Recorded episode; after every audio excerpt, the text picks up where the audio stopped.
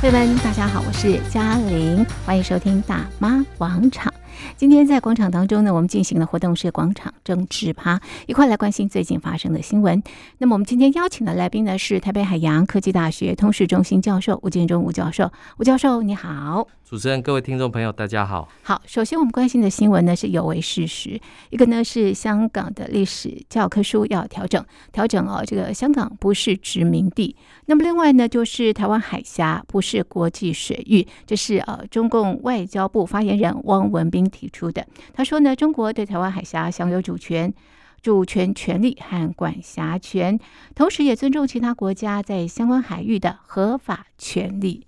好的，吴教授，在这个时候，中共为什么要颠倒是非呢？是，我想这个呃，从中共创党以来，其实它的这个壮大一直都是透过这种颠倒是非。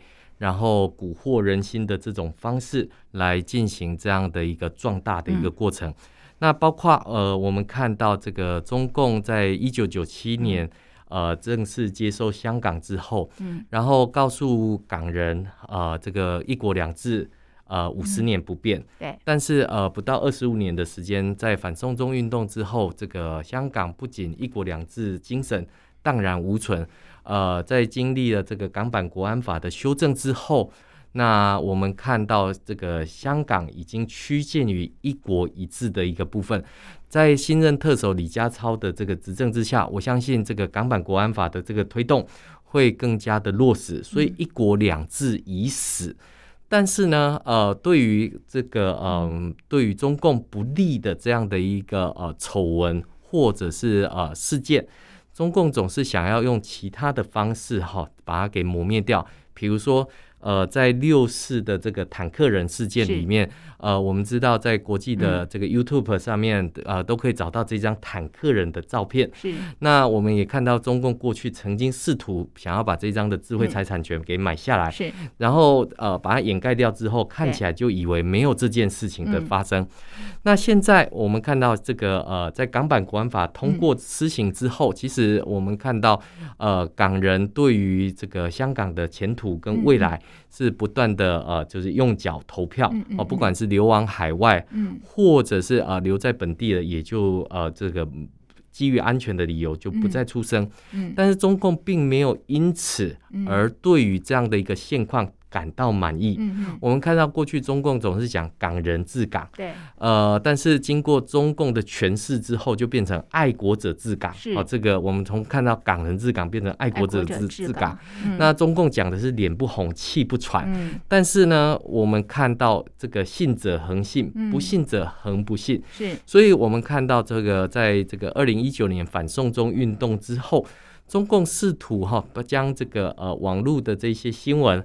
还有这个教科书的这些篡改，嗯、呃，用习近平的话来讲，叫这个思想必须要从娃娃开始抓起。嗯、所以，呃，对中共呃看待香港人的这一批人来讲的时候，嗯、其实他已经认为哈，这个过去的这一批人哈，嗯、这个是二十岁以上的，已经没救了。是，好，该抓的、该该这个呃这个起诉的，都已经中箭落马，嗯、不然就是这个流亡海外当中。那二十岁以下，在过去反送中运动里面，我们看到最小年龄参与者可能都来到于十二三岁。那对中共来讲的话，这个呃，这个要把这样的一个民主的火苗哈，把它给消灭，嗯，所以必须要从娃娃开始抓起，从教育开始抓起。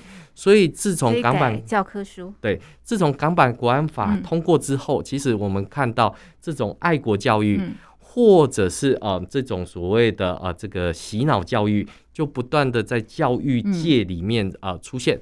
中共怎么洗脑？其实它的方法很简单，第一就压迫这一些授课老师离开。好，这个我们看到有好多，不管是大学教授也好，或者是这种呃这个高中教授、高中老师，就是被迫离开这个学校。那我们看到这个呃。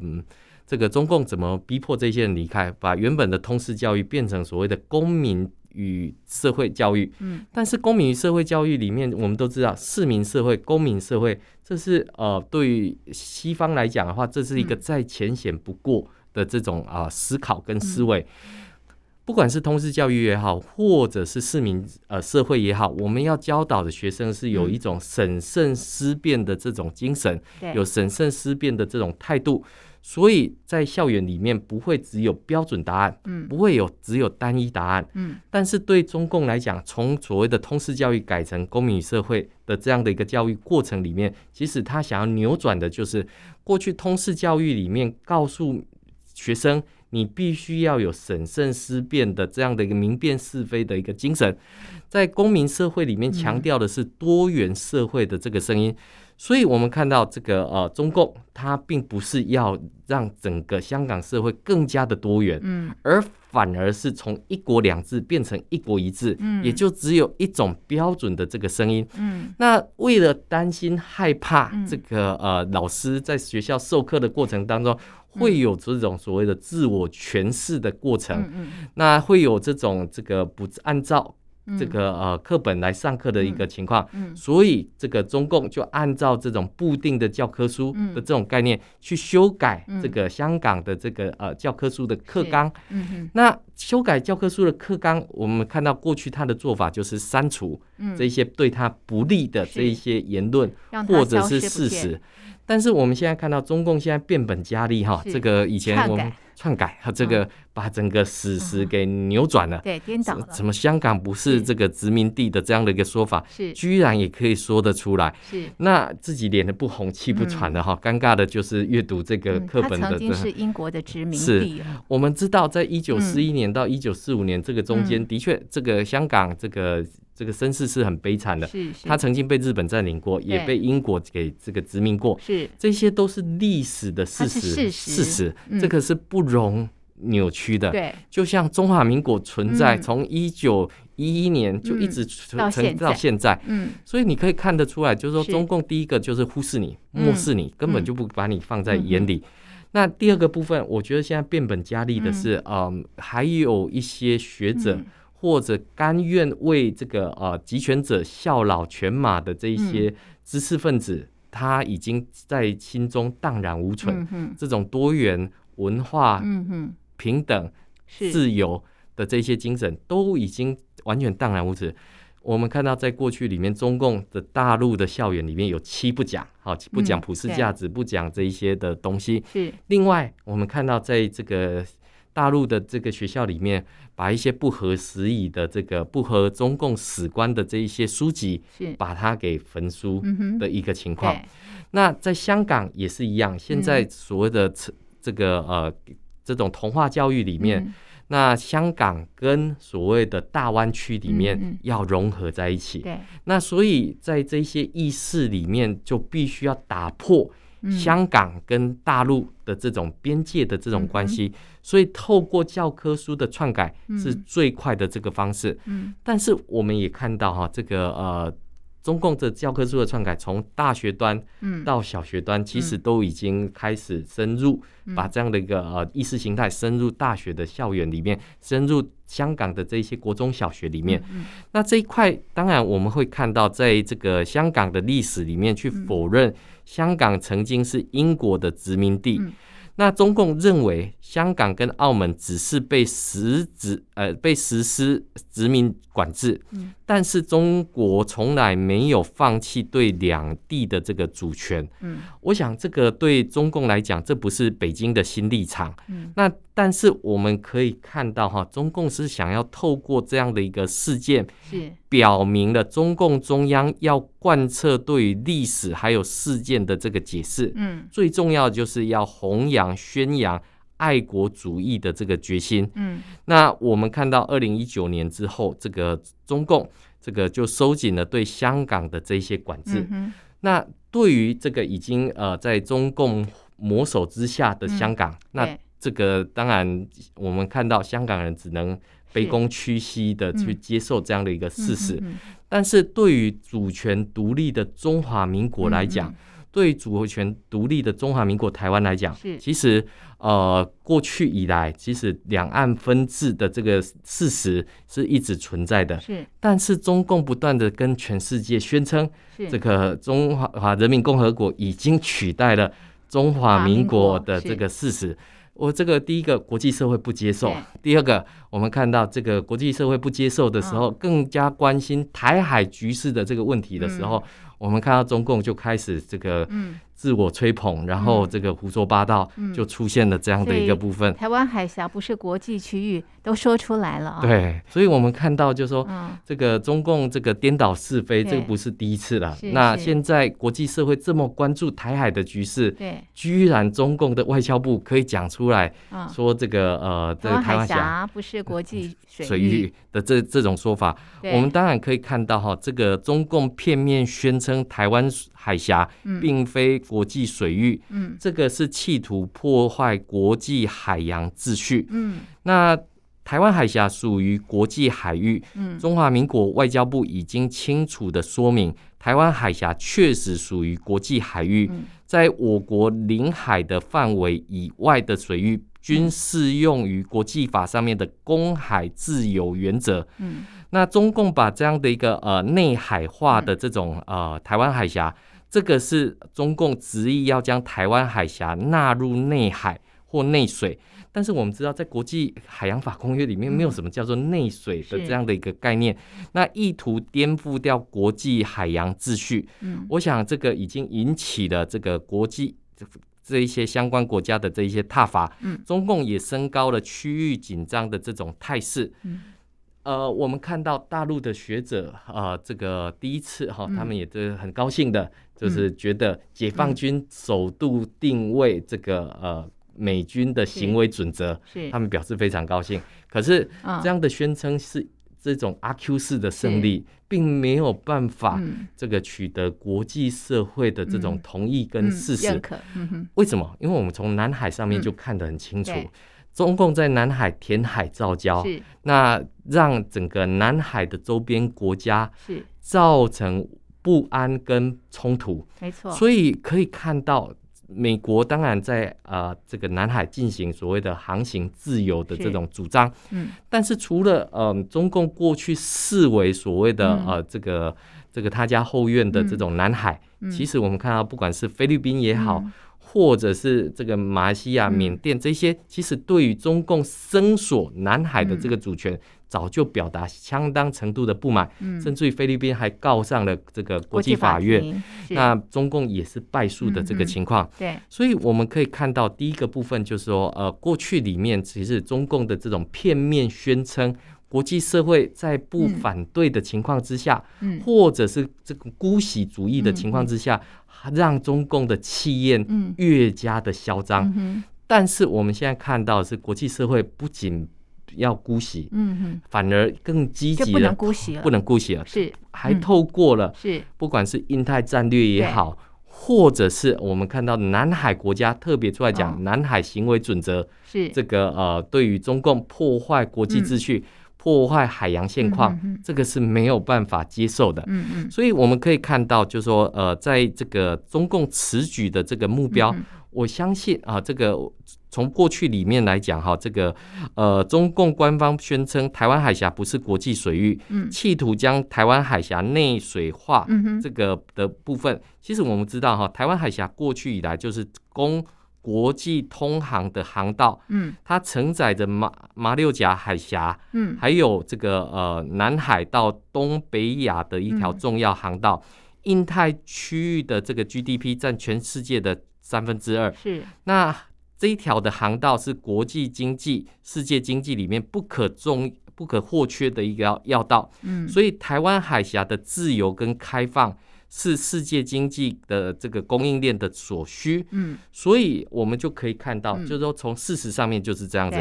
但是我们看到哈，从不管从历史上面来讲，或者是现况来讲，台湾海峡从来就不是中共所管辖的这个水域，嗯，各国的船舰不包括军舰，向来都能够自由的通过，不受干扰，嗯。另外，我们从物理面上面来看的话。台湾海峡的宽度最短为七十海里，嗯，即便台湾跟中共都主张十二海里的领海，嗯嗯，那中间也有一条水域可供国际航行。嗯，即便中共主张台湾海峡也是它的专属经济区，嗯，这个专属经济区也不影响各国的自由航行的这个权利。嗯，所以我们看到中共否定台湾海峡存在国际水域的这件事情，嗯、主张中共对台湾海峡有管辖权。简单讲，我们看到中共是在跟国际社会来明示。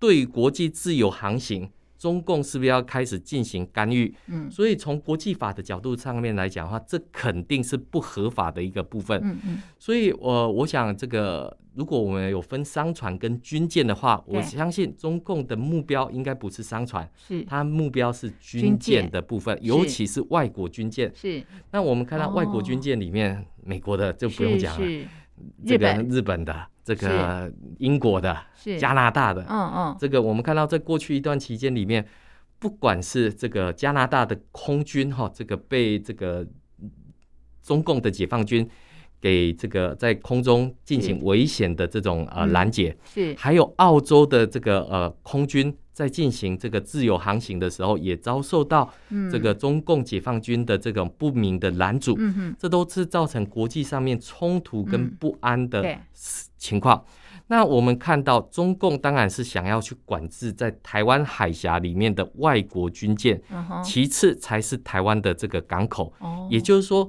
他想要封锁台湾的这个港口。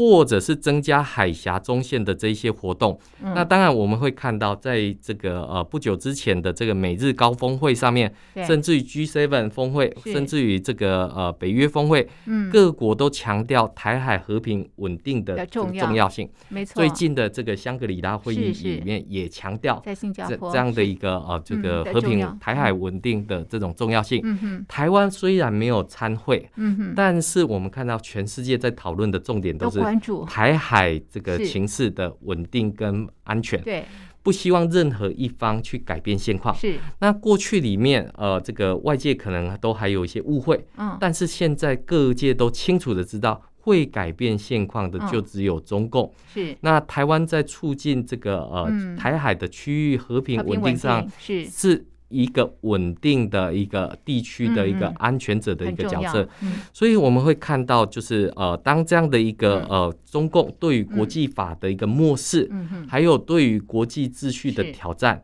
这个都可以很明显的看出来，就是说中共不守法，嗯，而且企图去改变各国的对于国际秩序的认识，嗯，我想这个会引起外界对于他的声索或主张。进一步的打击。是，那吴教授你怎么看啊？为什么中共在这个时机点提出台湾海峡不是国际水域？是，我想这个呃，在台湾海峡的这种国际水域可以自由航行。嗯，那近期当然因为因应台海局势的升温，嗯哼，所以各国的舰队哈，嗯、各国的舰队陆续到印太区域来进行演习。嗯，还有呃这个呃模拟训练的一个部分。嗯，那我们可以看到因应这个即将要到来的这个呃环太平洋军演。嗯那中共当然要有所回应，必须要有所准备。那这个有所应应跟有所准备，为什么在这个时间点呢？因为我们看到在过去里面，呃，美国还有各国不断的去搜索中共对人权、自由、民主，包括香港议题、台湾议题的破坏。是是。所以中共对于这样的一个呃各国。把所有的目标全部都集集中在他身上，他觉得非常不开心，因为他原本的这个呃外交人员或这些安全专家都告诉中共，美国哈，因为现在乌俄战争的问题，所以焦点会放在乌克兰，但是没想到美国的这个拜登政府，呃，按照他自己的节奏，不仅没有把这样的一个呃注意力或重心或焦点摆在乌克兰上面。反而，这个呃，对于印太战略的一个执行、嗯。安排，还有结盟的这样的一个关系上面，让中共越来越感受到国际对于他的这种孤立，嗯，所以当然他必须要进一步去做反应，嗯，所以可以看得出来，在六月份的时候，这个呃，这个习近平跟这个普丁通话，嗯，通话，那通话完之后，莫名其妙的这个中国外交部。这个发了一个四万字的长文，细、嗯、数美国对。中共的这个误解，还有这个呃这个指控，嗯哼，这是很荒谬的一个事情。嗯、他还细数了二十一项，嗯，那看起来他是真的很不开心啊。嗯、国际社会怎么对他这么的、嗯、呃这个不不不友善？嗯，但是中共没有去检讨自己，嗯、为什么国际社会会把矛头？会把关注度指向中共，是。这个当然就是你有一个这样的一个问题。比如说，我们举近期的香格里拉会议，全世界都知道台海局势问题的紧张。对，那当然在这场会议上面，焦点一定是摆在中共身上，摆在台湾身上。对，那台湾没有办法出席，是。没有办法为自己的权益来发声。那全世界给中共这样的机会，希望你能够。这个呃，说明说明一下，或这个呃，退一步。对对对。但是我们看到中共的这个魏凤和是这个国防部的副这个部长，在香格里拉大放厥词，说什么不惜一战。对，这个这个简直就是对国际社会的一种挑衅。然后我们会看到，就是说。呃，对中共来讲的话，对习近平来讲，二十大即将要到来，嗯，他的这种不安，对，还有这个呃，对于国际社会的这种认知上面的这种落差，对，肯定是会很大的。哦，所以我们会看到，为什么在这个时间点讲出这个东西来的时候，我想，呃，这个第一个绝对不是只有对于国际法上面的无知，对，更重要的是中共对于国际秩序的不遵守，这个才是。呃，从过去以来一直都有的现象，只是说现在可能更加的放大化而已。是，好，那接下来呢，我们要关心的这则新闻呢，就是呃，这个呃呃，大陆的财经作家吴晓波哦，那么他发言，结果呢被禁止了。那我们要询问这个吴教授的是哦，现在似乎在中国大陆评论经济呢是一个非常风险的行业，为什么呢？是，我想啊，这个呃，最近我有看到有一个新闻。嗯嗯，这个大陆这个相关部门哈，这个提醒外资哈，这个外商，嗯，呃，这个他们的薪水哈，是。这个希望比照中国大陆国内的这个薪水，然后奖金呢，这个希望延迟发放啊，希望这些外资、外商能够响应共同富裕的这样的一个部分，不要问外商跟跟这个呃内部差距这么的大。那为什么会这样子做呢？其实可以说明了一件事情，就是呃，中共在告诉这些外资机构、投信机构，嗯，当你要出所谓的中国经济前景报告的时候，要小心的写，要好好的写。为什么要小心的写？要好好写？因为现在全世界都知道，中共在上海封城之后，经济百业萧条，然后各地的这种啊，这个。警讯状况，警讯失业情况不断，嗯，所以呃，这个报告肯定不会漂亮。是是。那当然，这个如果你不跟着主旋律的话，那当然中共就会透过行政的手段来进行这样的一个管控。是。那呃，刚刚主持人也提到，就是有一些财经作家，这个呃，这个被禁言的一个部分。第一个，呃，这个他不是第一个哈，这个他不是第一个，所以好多个。其实呃，我们看到在吴晓波 之前哈，这个在中国大陆叫小坡的，可能都都要小心一点。真的哈？为什么？因为刘像刘小波啊，是，对，他们也都有自己独立的自主意识、想法，对想法。那比如说，我们看到中国交通银行首席策略师洪浩，还有这个著名的经济学家这个梁建华。是。管清友，然后这个马光远等等哈，嗯，这个都有着这一些的嗯发言。发言被禁言的这个情况，那谁不会被禁言呢？嗯，什么中国的这个经济学家陈光林、陈小林，嗯，他们说要把台积电抢回来，用武力抢回来，这种就不会被禁言，因为这符合中共的这种战狼基调，这已经不是学术了，这跟经济的理论或经济的这些都没有关系，这只符合。中共的这种主旋律跟主基调的一个部分，所以我们可以看到，就说呃，现在如果你在这个呃官媒以外的这些自媒体的平台哈。这个中共是透过这种方式，来这个实现它的这个影响力，因为他都知道这些自媒体大 V 哈，他就是靠流量，嗯，啊这种流量的方式来进行这样的一个呃，就是收取它的这个呃费用。那所以，既然你需要流量，那你必须要符合主旋律，嗯、否则我掐住你的流量，嗯、让你的粉丝数从四百万变成零的时候，嗯、你的这个经济收益马上就消失了。嗯、对。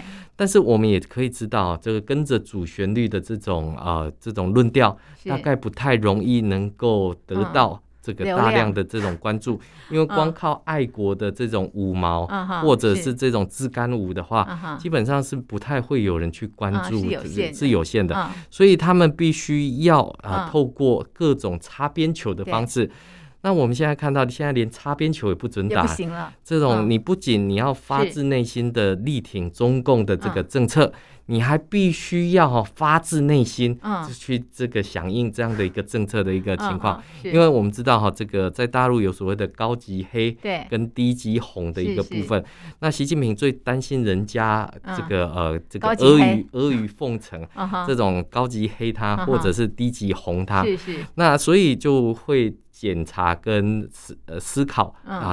这种检控就会更加的严格、严谨。的一个情况，所以你可以看到，就是说，对中共来讲的话，这些不是财经作家的这个问题，嗯，反而是好，反而是，呃，这个因为中共做的不好，还要人家帮他擦脂抹粉，从外资投信到中国大陆的自己的自媒体的这些，都不要请他们配合，因为全世界都知道，我们之前就讲过这个笑话，中国大陆实行实施动态清零的这个部分。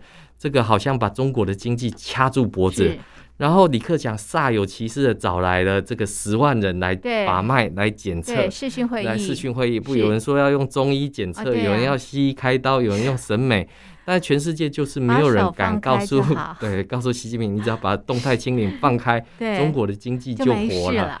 那可是我们看到，就是在中国大陆，没有人敢去呃跟习近平讲真话，讲实话，因为讲真话、讲实话的下场都不太好。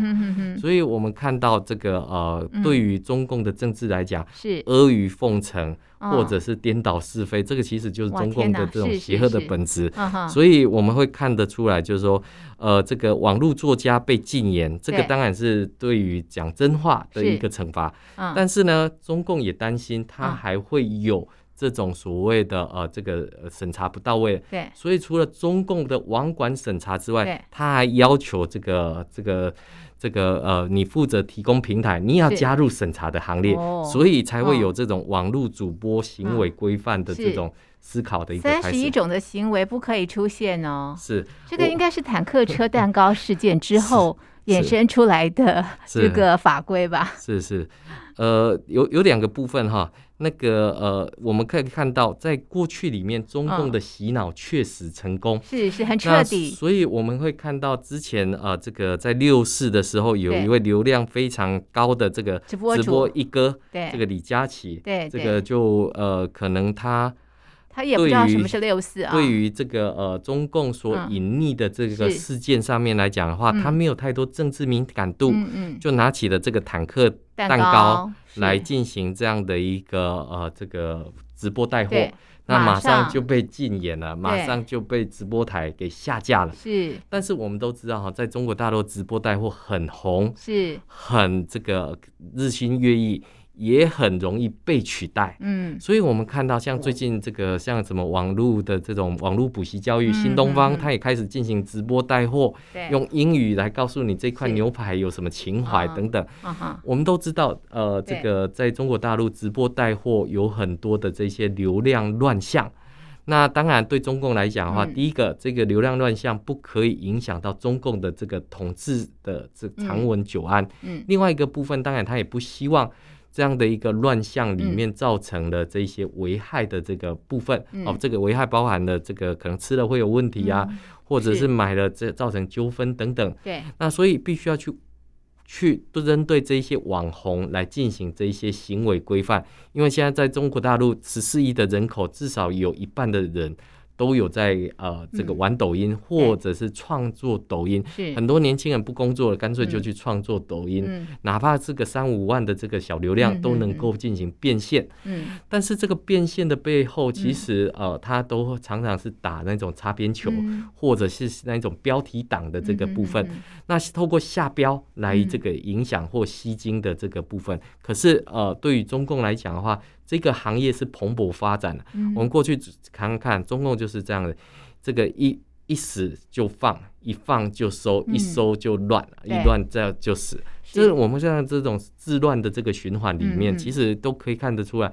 中共是没有那种政策规划的能力，嗯，只能让这个市场先去运行，然后他再去做收割，嗯，再去做规范，嗯，那这个其实是违反市场经济的这种思考，嗯，那对于这个呃管太多的这个集权政府来讲的话，嗯，那这一些自由创作当然是可遇不可求的这个部分。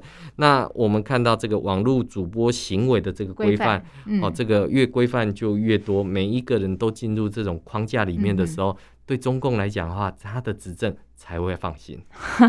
但是呢，就变得很不有趣啊！大家讲的东西都一样，表现都一样了哈。好，这是我们啊，就最近的这个新闻进行的剖析。我们的讨论就进行到这里，非常谢谢听众朋友您的收听，也谢谢吴教授您的分析，谢谢您，谢谢。